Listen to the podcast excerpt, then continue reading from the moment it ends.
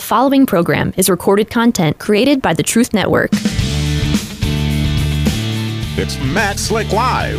Matt is the founder and president of the Christian Apologetics Research Ministry, found online at carm.org. When you have questions about Bible doctrines, turn to Matt Slick Live for answers. Taking your calls and responding to your questions at 877 207 2276. Here's Matt Slick. All right, everyone, welcome to the show. It's me, Matt Slick. Listen to Matt Slick Live. And I hope you want to give me a call. If you do, all you have to do is just dial 877 207 We have wide open lines right now. I want to hear from you. Give me a call if you want. And if you are interested, you could, instead of uh, doing that, you could just, uh, let's say you could um, email me at info at carm.org. Info at carm.org. And if you have any questions or comments, anything you want to uh, have me read on the air, uh, you can do that. And uh, we got some people, they're always uh, emailing us. And um, uh, that's weird. Oh, that's interesting. So anyway, got some stuff going on. I'll have to check out all kind of stuff. So next week, I won't be in the studio for well for the next two weeks. Uh, I'll be on tomorrow and the next day. I'm going to Israel, and so um, Charlie Spine, he's a friend of mine. I've known him for decades, and he'll be filling in for me. And I hope that it works out well. I have a feeling that there's going to be a glitch or two because that's just how things work. But he's pretty good about stuff, so it'll be fun and maybe he'll have some guests on. I don't know. Don't know what's going to happen. So you have questions for him, then you can do the same thing. And you can also uh, email at info at carm.org questions you might have for him. So uh, he's actually the guy who got me started in apologetics by reading a quote to me. So he's been doing this longer than I have, and I've been doing it for 43 years.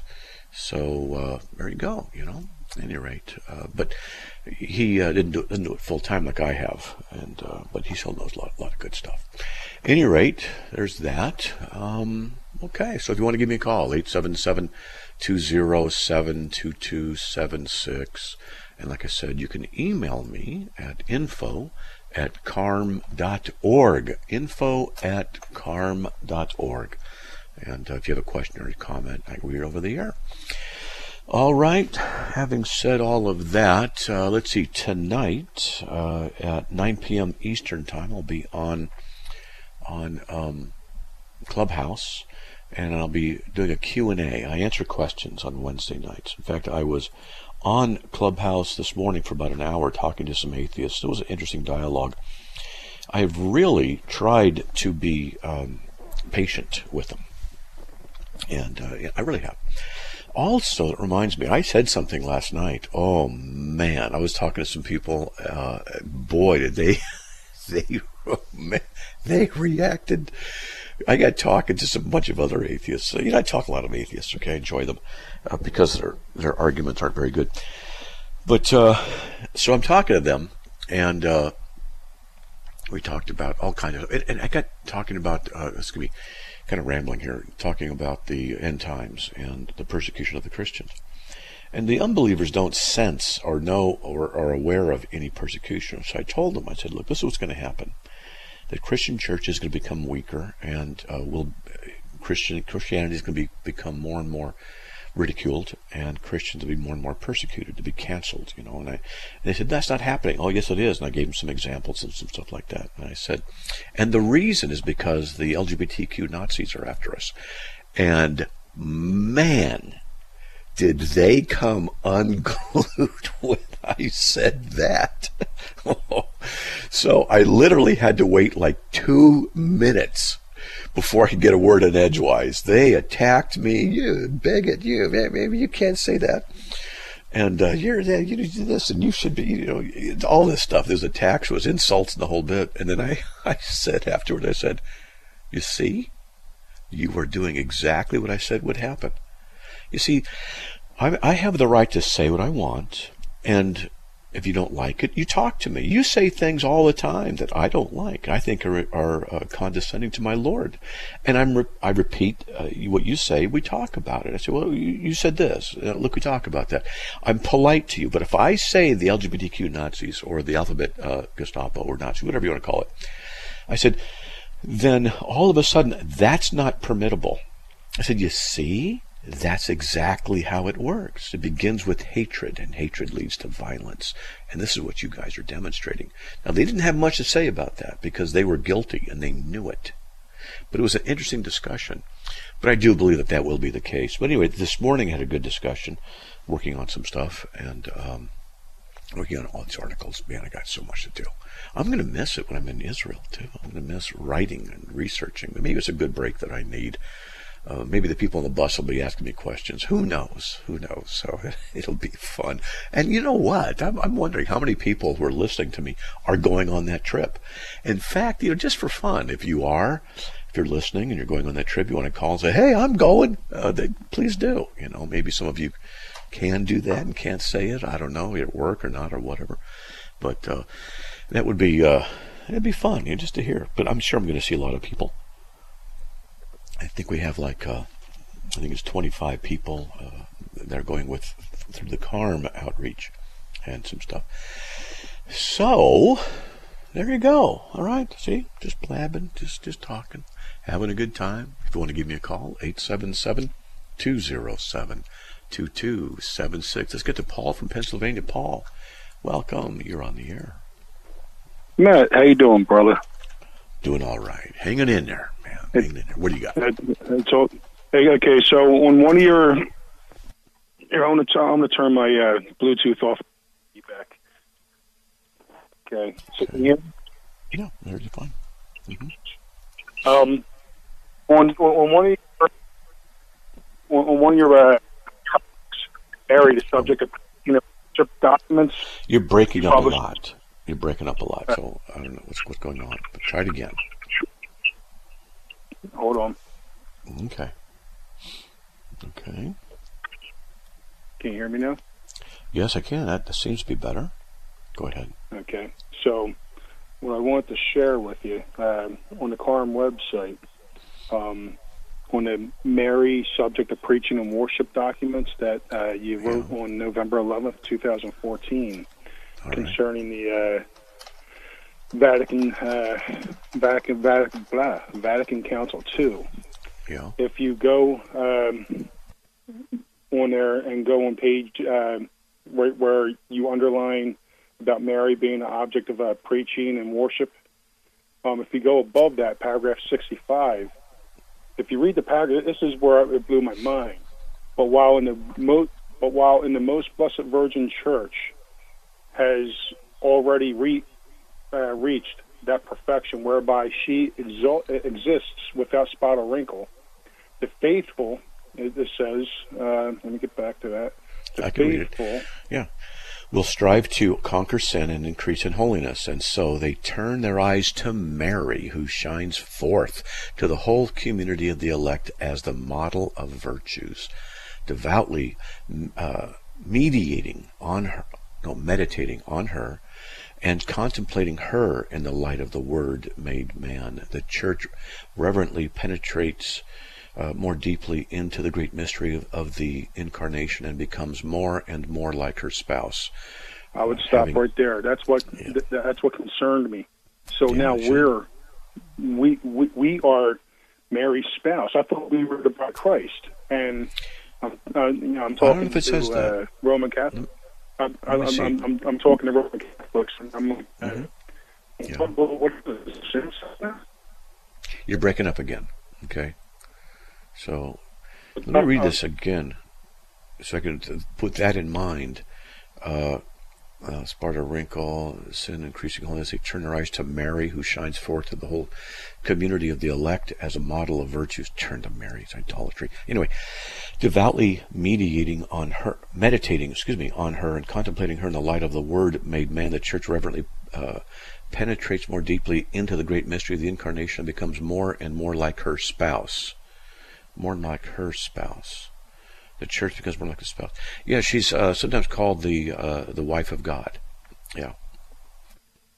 Okay. Uh, and, and, uh, Roman Catholics and the voice of God. We're supposed to. Yeah, it's you're breaking up. Um, Yeah, it's bad. It's just, it just all this is is idolatry. It's idolatry. Yeah. That's what it is. And the reason I put that page in, it's on the article, is because it says when she is the subject of preaching and worship, she prompts yep, they already changed it. Son. Yeah, they changed it, but that's in the they, book that I have. I photographed oh, I it, or yeah, from the book I actually have out in, in my garage. That's one of the books I won't get rid of because there's the proof. So they said that, then they changed it. Well, you know, maybe people can change stuff. They, they were to say we formally retract that statement as being false, oh, okay, let's work with it. But uh, yeah, and then Mary. Yeah, I, I, I apologize for breaking up. Uh, we're having problems with uh, T-Mobile uh, on the East Coast right now. Oh, all over. Okay, all right. So, but uh, yeah, it, it was. Um, I, I, just wanted to point that out to you. No one, uh, I, I, haven't heard anybody talk about the spouse part, and uh, yeah. it, it's just, it's just uh, amazing, and uh, you know, yeah, it's, it's uh, you know, they have eyes but they don't see. They have ears but they don't hear, mm-hmm. and it's it, it breaks my heart. Yes, I'm glad it does, and the reason I'm glad it, well, it does is big because it shows you compassion in your heart for the lost. Yeah, it, it's. I mean, I asked one uh, in the Roman is Roman Catholicism true room. Um, this one gentleman, uh, if he were to die right now and go to heaven, and and uh, he would stand before a holy and just God, what would you say if he said, "Why shall I let you into my heaven?" He said everything, but because I believe in your Son Jesus Christ died on the cross for me and atoned right. for me with His blood Right. and and it's sad. Yeah, it's a, it's just uh, I'm just trying to do my best to to, to, to shed light in the errors of uh, well, the, they what they believe. Here, let me help you out with that because that's a concern I have too. One of the things I've been doing lately is asking the Catholics to explain the gospel by which their sins are forgiven. They can't do it. I've not had a Catholic yet tell me. And you can go to 2 Corinthians uh, 4, verses 3 and 4, which says, If our gospel is veiled, it is veiled to those who are perishing. That's uh, mm. 2 Corinthians 4, 3. And you can read the next verse there, it's relevant. And I'll say, You don't even know the gospel, and the Bible says, because you're perishing. And I said, This is important. And I, I'll tell them, Let me give you the gospel. And that's one thing I'll do. Another is I will ask them, if you pray to Jesus and you ask him to forgive you of all of your sins, will he do that? Now they're going to have to say yes. But a lot of times they're going to say, well, yes, but. And then they got to add Mary, add the saints, add their sacraments, add their crap.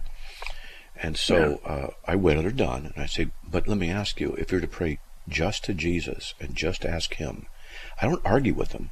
I just focus. If you were to ask Jesus this, would He forgive you of all of your sins? And it, sometimes it takes 10 minutes to get an answer and they'll finally yeah, give me an it, answer. It, it, takes forever. Yeah, it's because and, uh, they're entrenched. Uh, I just keep uh, I just keep giving them. You know, I, am doing exactly what you're doing. Is uh, I'm, I'm, pointing them back to the Lord. I'm, I'm pointing them back to the cross, and every snide comment, I just keep giving them Scripture, because Scripture you can't re, you can't refute Scripture. Good for you, man. Hey, we got a break. If you want to hold, please do. If not, just hang up and uh, we'll get back to you later. Okay. Hey, folks, we have five open, uh, four open lines. Excuse me. If you want to give me a call, all you got to do is dial eight seven seven two zero seven two two seven six. We'll be right back.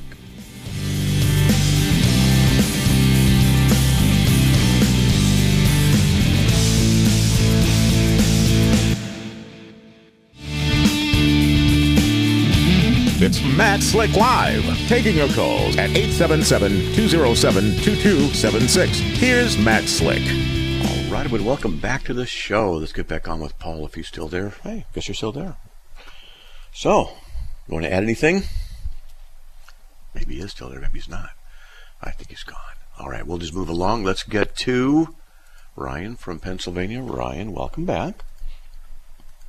Uh, thank you, Matt. Um, again, I appreciate you inviting me to call. Okay. Um, I was looking on CARM and I read your article, um, Reasons for Apologetics. And the third reason you gave was um, we do apologetics to keep people from hell. And um, mm-hmm. since you believe that God has chosen the elect to be redeemed and the rest will be lost, How can you say apologetics or any other Christian activity keeps people from hell? God ordains the means as well as the ends. It doesn't matter if there's means. God has already determined who's going to be redeemed and who's going to be condemned. Yes, and he uses means to do his will. He uses the preaching of the gospel It- to bring the elect in, right? So should we preach the gospel if they're already decided? Or should we not? No, It doesn't matter because the elect will be redeemed and the rest will be condemned. Okay, that's called hyper Calvinism, and uh, we believe in preaching the gospel because the gospel is that means by which God has ordained that people trust and believe uh, in Christ. So, we're just Well, because God's that- ordained that things may be your not belief. responsible. I'm sorry. Well, you may be. Uh, um, by the way, you talk about people coming unglued and insulting you. It is you that has been insulting to me the last two times, and every time that I've insulted you, I have done a mea culpa and apologized to you, and you have yet to apologize to me for it. Okay, what have I insulted you about? You, you uh, when we were talking about logic the other day, and you talking about that I was a kumquat, and you insulted me personally, and I never, I, I, I was not impolite to you, and you were impolite to me, and decided to descend into uh, personal attacks and insults. I don't recall that. Uh, kumquat. I don't understand what that is. But um, uh, if I've offended you, I apologize. Uh, it's not intentional. I do think you need to study more. You know, I will tell you Well, that. um, Matt, I've been, I have been studying logic and critical thinking for 35 years. I have 35 hours of undergraduate uh, in logic, and I have 25 graduate hours in logic. You have no formal training in logic. Okay? So when we're talking about logic, I am the one who's informed on this, and you are not. So you're, when you make personal evaluations and personal attacks on these things, and yes, it was offensive. And when you Well- make personal attacks on these things, you are um, enforcing the idea that many people have of you that you are dishonest. ah. Okay, so I'm dishonest. Um, all right. Uh, so I didn't say that. just- I said that's the impression you give. Oh, that's the impression I give. Okay. Well, have to work on that impression. You don't want to give the impression that I'm dishonest, since I believe that that's sinful. But uh, if you've had all these undergraduate hours of logic, then um, uh, then uh, my comment to you is I think you need some more because I think you make some mistakes. And just because you have undergraduate hours doesn't mean that you get things right. I can see through a lot of things that I you say and had to correct you several times. And just because I haven't had formal training doesn't mean I can't study and understand these things. In fact, literally, just this morning, I spent about an hour and a half with people who know philosophy. Ta- I've taken some pretty good notes on stuff. My notes on philosophy alone are 60 pages. And I'm learning and, and studying all the time. But uh, you know, there is a factor of intelligence, not just education, and how we can put two and two together in different ways and, and understand things. And uh, I've caught you in logic mistakes several times. So just because you have your degree, your Well, Matt- undergraduate hours, doesn't mean that you're correct. Matt, um, have you studied Alvin Plantinga? I've read him. Okay, Alvin Plantinga is the greatest Christian logician that has ever lived. I have studied his apologetic methodologies, and when he talks about properly basic belief, logic is not a properly basic belief, and he goes for that. Okay, and that that, that is the direction that I'm going. You are positing logic and the law, what you call the laws of logic, as properly basic beliefs, and it's not. And uh, you are making critical mistakes in, uh, in asserting those things. So you go with Plantinga. Well, why not go with Bahnsen, or you Van Tillian or Clarkian? Do you go read those as well because they have differences of opinion with Plantinga? What Well, here's the thing. If you had read Greg Bahnsen, he says in his journal articles that there are multi-value logics, that logic does vary, that the science varies, and he, uh, he says that there are many values between true and false. Uh, I didn't say there weren't. You don't get what I'm doing. Well, when you talk about the disjunctive syllogism and saying it's either uh, true or false and nothing in between, you are not uh, asserting that there are many values between true and false. You're wrong about Okay, let that. me, let me ask you a question: Is it true that two plus two is four, or is it not true? Sure, Sure. What? sure, Which is it? it's true. Okay. It's true. So is it absolutely true that two plus two is four? Is there a middle ground? Well, that is one example of something that does not change, but there are many things that do change. Well, so mathematics, which is based on logic, uh, is absolute. Mathematics is not based on logic. Oh, it's not. So mathematics is not logical. No. Mathematics. Bertrand Russell tried to prove that exact point, and he failed. And Okay, he tried to do that asking with Principia Mathematica, and he failed. I'm just asking you: Is logic? Uh, excuse me. Is mathematics logical? It's mathematics logical. Yeah. It can be, but it, uh, Okay. it is uh, there is no direct connection between logic and mathematics. No. Okay, there's no direction between logic and mathematics. Okay, so then here's a question for you. Why does mathematics work in the real world since mathematics is an abstract idea? Okay, mathematics is an extracted model from the world around us. The reason that it works is because it uses um, the world as a model and it extracts out from there. If you had studied mathematics, you would know that plane geometry works to a certain degree, and then when you get outside of Euclidean geometry, plane geometry no longer works. The same thing with calculus, the same thing with differential equations, the same thing with quantum mechanics. I understand, but they relate to actuality. How does a universal abstract principle then comport to actuality? If you say you extract it out of it, then what you're saying is you're apprehending a universal abstract principle out of materiality. How do you bridge the gap between that, between those two issues, the abstract and the, and the uh, material? I don't have to. I begin with the, with existence as it is, and our, my encounter with existence as it is as an existing thing. With, with through sense perceptions, I learn things about the world around us, and I extract models as predictions of the world around us, and that is logic, and that is mathematics. And so you know the problems with empiricism, then, right?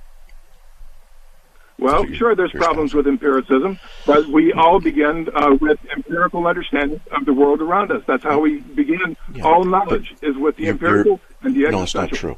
Not, all knowledge is not given. You don't know Okay. all the cases of all knowledge to be able to say all knowledge is, is empiric, based on empiricism. That That's not what I said, Matt. That's not what Oh, I said. okay.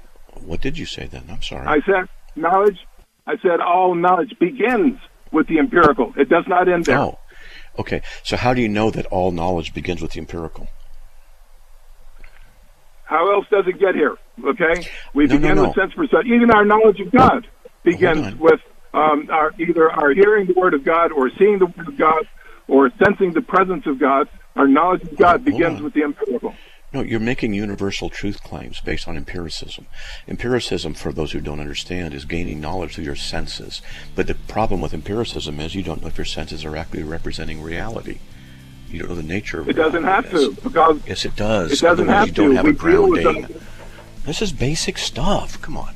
Hey, we got to go. There's a break, Ryan. Thanks for Okay. calling. Okay. Got to go. Hey, folks, we'll be right back after these messages.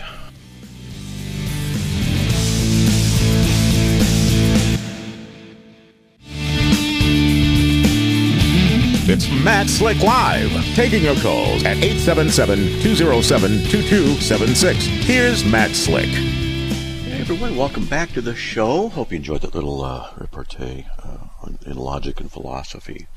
I try and keep that off the air here because few people understand what we're talking about, but uh, I thought I would talk, talk with him a little bit about it. Nevertheless, uh, let's get to Mike from, let's see, North Carolina. Mike, welcome. You're on the air. Hey, Matt. Uh, that was an interesting conversation you just had. Um, I'm assuming that that man is an atheist. Uh, No, he's a, he's supposed to be a Christian. correct? No, he's a he's supposed to be Christian. Oh, But uh, I would just say that uh, he doesn't ground the ultimate in God's nature and God's character and God's essence.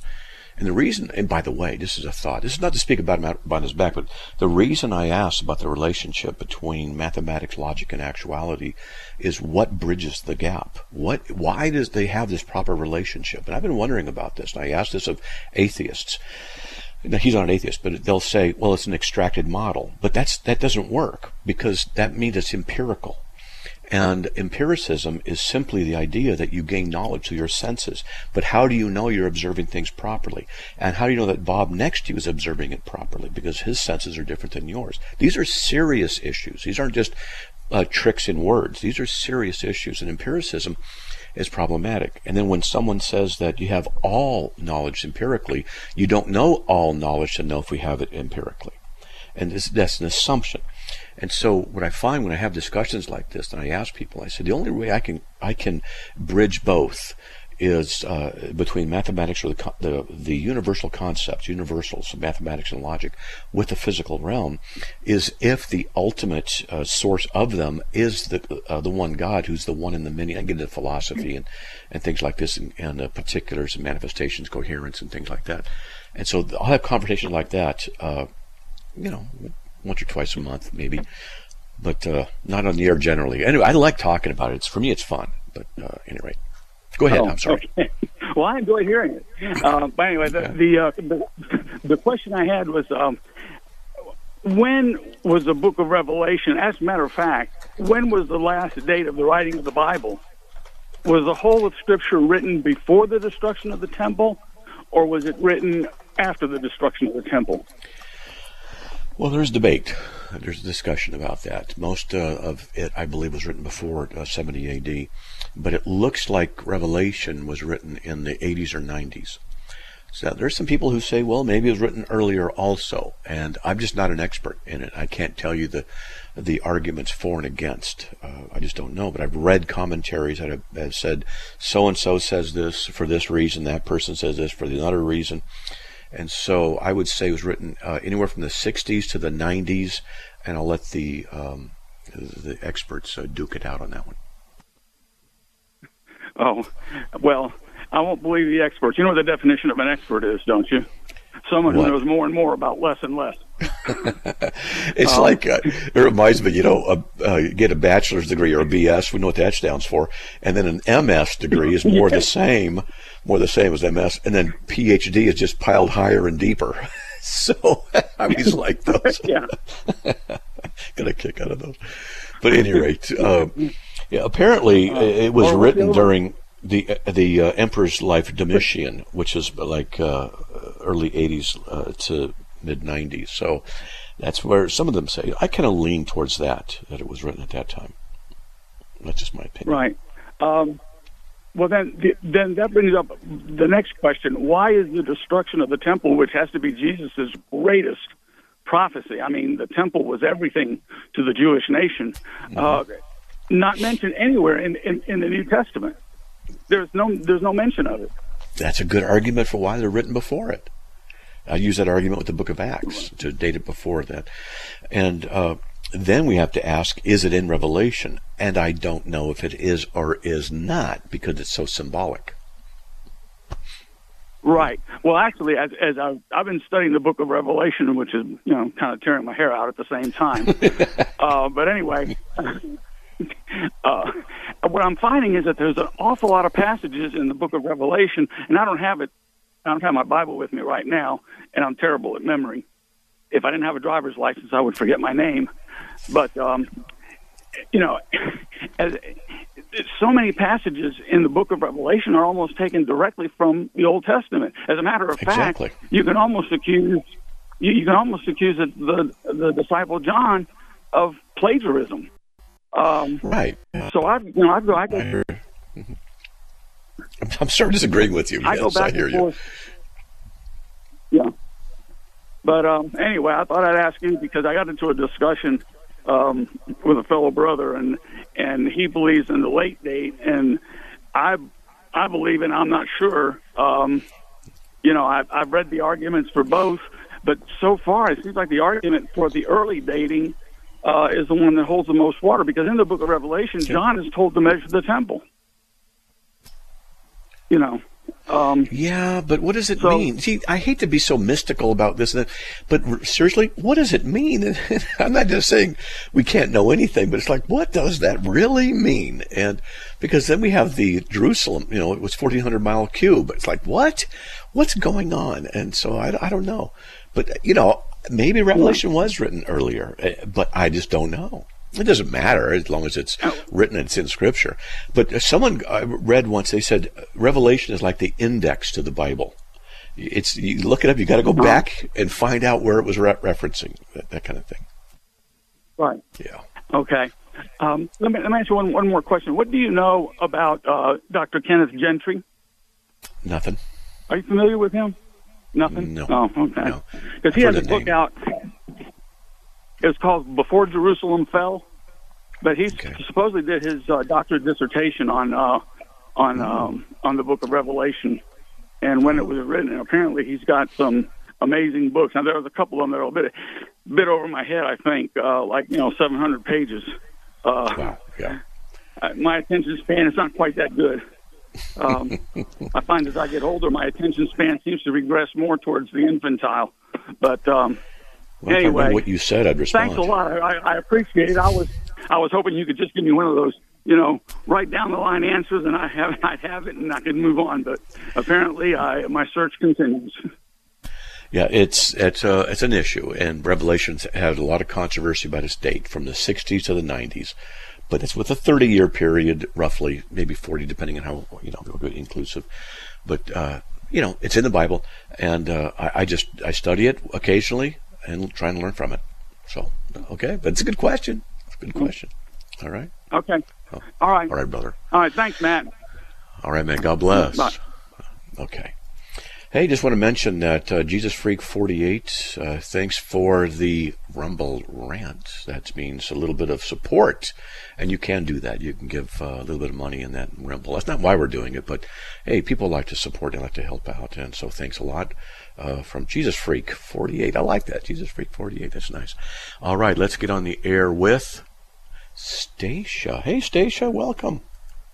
Hi. Hi. Did you ask people to call in that are going to Israel on the trip? Yes, I know you are.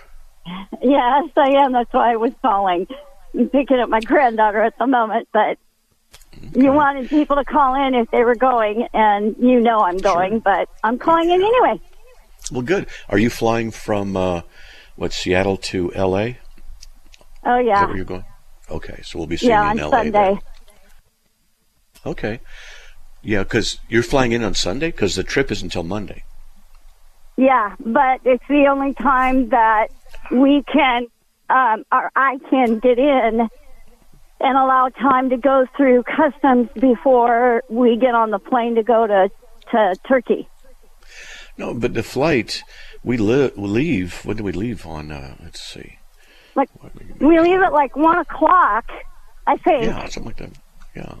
Um, So but you're in just order getting for there me to the night get from before. Seattle, yeah, Wow. yeah, and Yeah, then I'm I'm flying in. reversing that on the way home.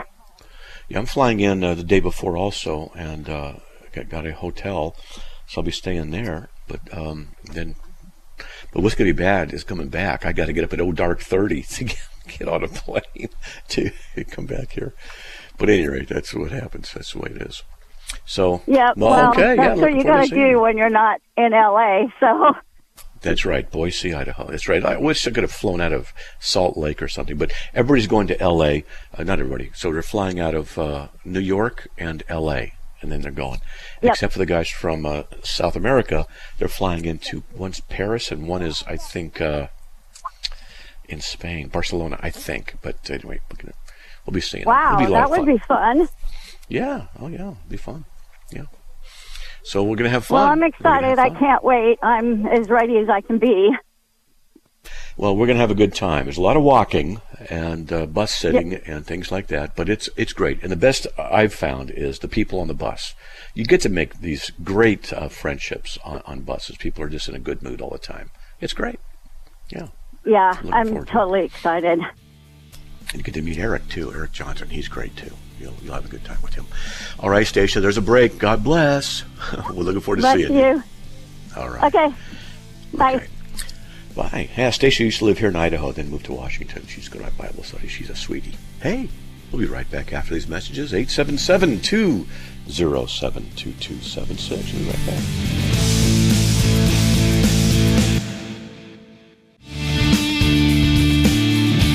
It's Matt Slick Live, taking your calls at 877-207-2276.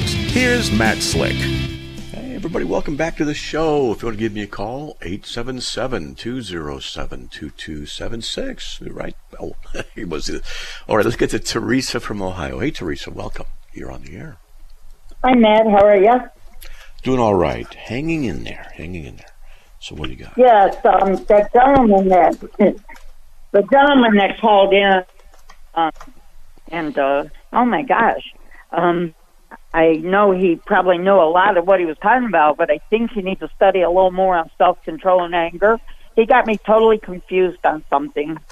Um, Okay. uh, well, you know, when y'all was talking about um, God's elect, okay. Yes. I guess I don't understand that. Okay, I guess what I don't understand is that if God already has His elect chosen, and He knows who He's going to choose for salvation, I don't understand that because He says that He doesn't want to see anyone lost.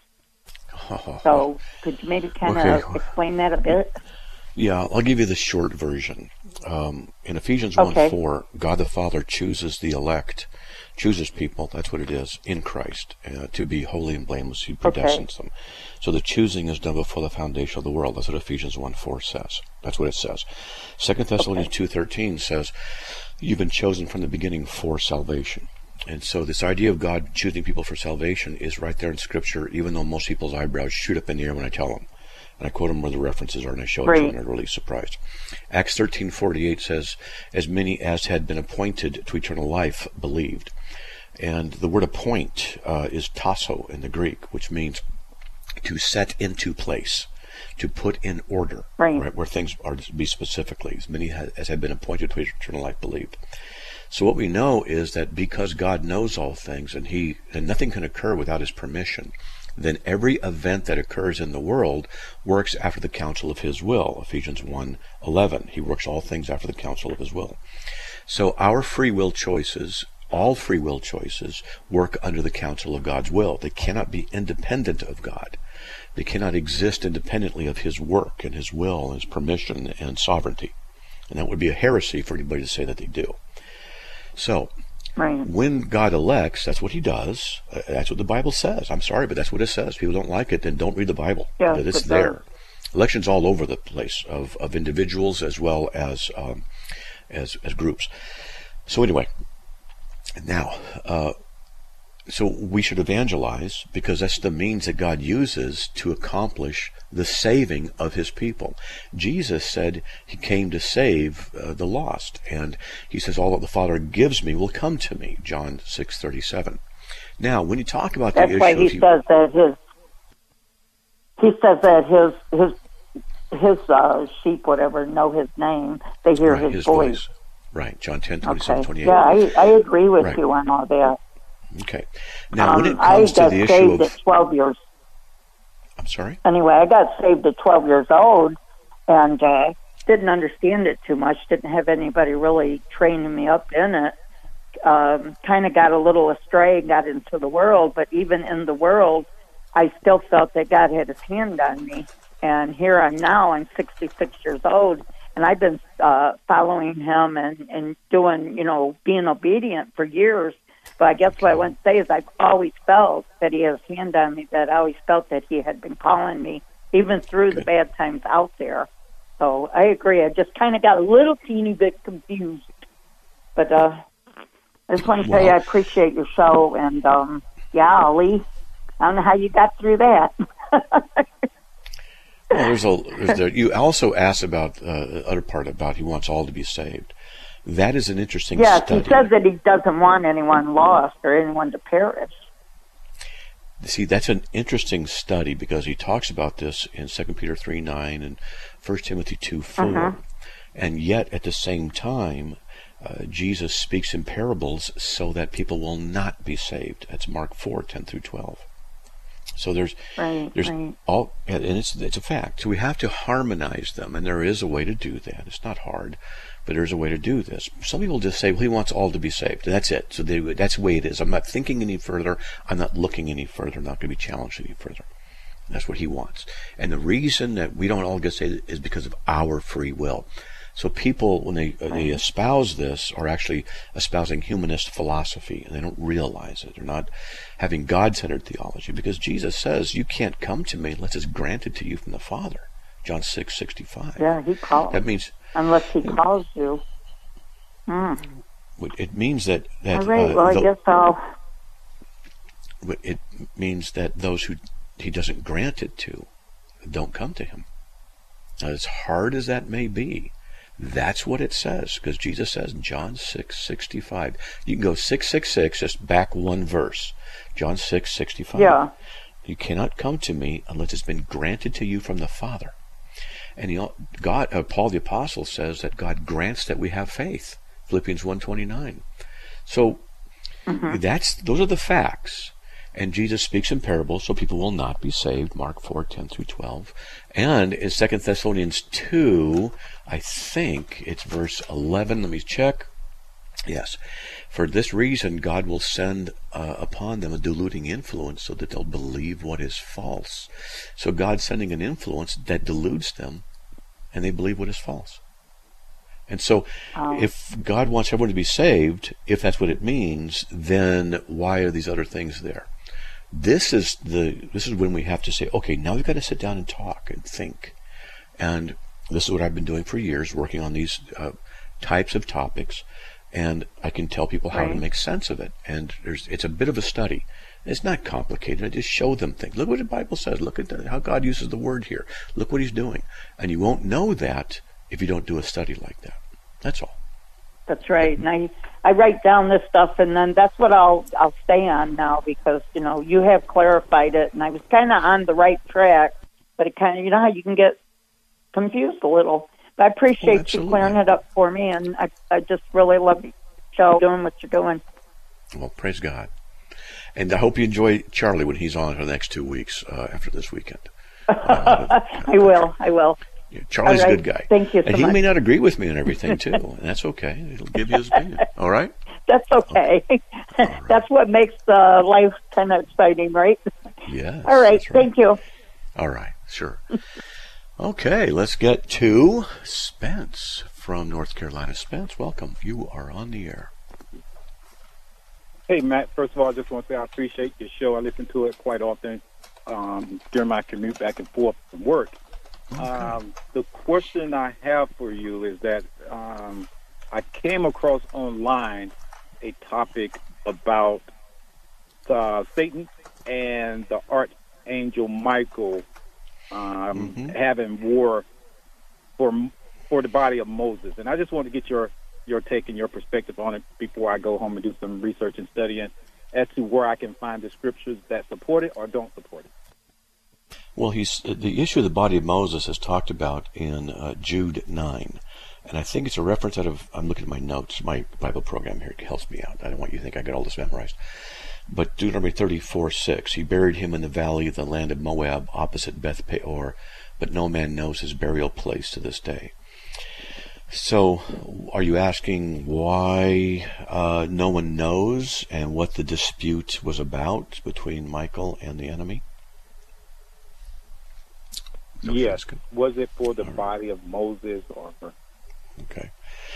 Well, there's conjecture. We don't know because the Bible doesn't say. However, I would venture to guess that the reason that the body of Moses was hidden is so that the Jews there would not either dig it up or take some remnant of him or it and turn it into an idol. That's what I suspect is the case. Okay. yeah, interesting. Yeah. Uh, Because- what? Go ahead. Go ahead. I'm sorry. Well, you say lifted up the snake. Remember that? And uh, Yeah. they there's uh, I forget where it is, but they were worshiping it. In um, I'm trying to find it where it is, but I can't remember where it is. That later on the Israelites started worshiping it. It had to be destroyed. Uh, It's either in I, I forget where it is, but I remember reading that. So people just have this this habit of, of being idolatrous. I mean, look at the Catholic Church. Look at the Eastern Orthodox Church. Look at the secular world. So you know, they'll get that, rid of that body, hide it, so that it can't be used as a, focal point of idolatry. That's what I, that's my opinion. I, I lean towards that. Okay. Okay. All right. Sounds good. Thank you. All right. Well, God bless. All right. Well, okay. We have about uh, four minutes left in this show, or three minutes, I should say, and uh, nobody's waiting. Let me see if I can find an email or two, and uh, to kind of get to. because sometimes people. Uh, here's one. Uh, you have one listed as parallelism, parallelism uh, but I thought it was something else as well. Ask, seek, knock. Out of Matthew 7, the first word is ask, it leads to three, is total. Like act. Yeah, that's what that is. It's called chiastic structure. Okay, well, that's not really a question or anything there. Um, okay, so, all right, let me talk a little bit about idolatry. Uh, idolatry is giving to the creation or some aspect of creation that which belongs to God alone. So God alone is the one who is eternal, who hears all our prayers, who answers our prayers, who is the Holy One. He is the one who alone possesses these things because that's the nature of God. If someone were to give a characteristic or an attribute that belongs to God alone and give it to a created thing, that's idolatry. Now, that's a direct form of idolatry. So it's idolatrous when the Roman Catholics, for example, give an attribute that belongs to God to Mary. So God can hear all our prayers all the time, spoken and thought in different languages, and knows the intentions of our heart. This is a quality of God. But I've had so many Catholics tell me, for example, that Mary could do the same thing. Hence, idolatry. Because you're giving to a creature that which belongs to God alone. Now, if you're a Protestant, you wouldn't do that kind of a thing. But let me ask you, is there something else in your life that might be considered an idol? Now, I'm not, you know, just you know, just swinging in the in the air, hoping I can land on something. I'm, you know, just something to think about. We have to be careful because we don't want to give security and credence and our hope in objects and things, but ultimately should be in God. That's not to say we can't trust a good car and, and an airplane and things like that. I'm talking about the, the goal of adoration and worship which belongs to God. Are you putting it in anything, a person other than God? Um, and, and things like that. So, you know, when my wife had open heart surgery, I had confidence in the doctors. And they saved her life because something happened on the table and she would have died. And these skilled surgeons literally saved her life there. Not only were they fixing her heart, but something else happened and they, they saved her. So I'm not giving them an idolatrous uh, appreciation, but a trust in their capability. But God is the ultimate source of the wisdom and the ability that they have, they were given. Anyway, we could talk about this quite a bit, but the point is that we need to make sure that we don't give to the creation that which belongs to God. He is the one who we need to bow the knee to in worship and adoration. But it's okay to trust your doctor and, and your liability of your car. That's not idolatry, okay? All right. Hey, by God's grace, we're back on here tomorrow. Tonight, in two hours, I'll be online answering questions on Clubhouse and you can go to carm.org forward slash uh, social hyphen media and you can check out the link and stuff there for Clubhouse on there to join it. Another program powered by the Truth Network.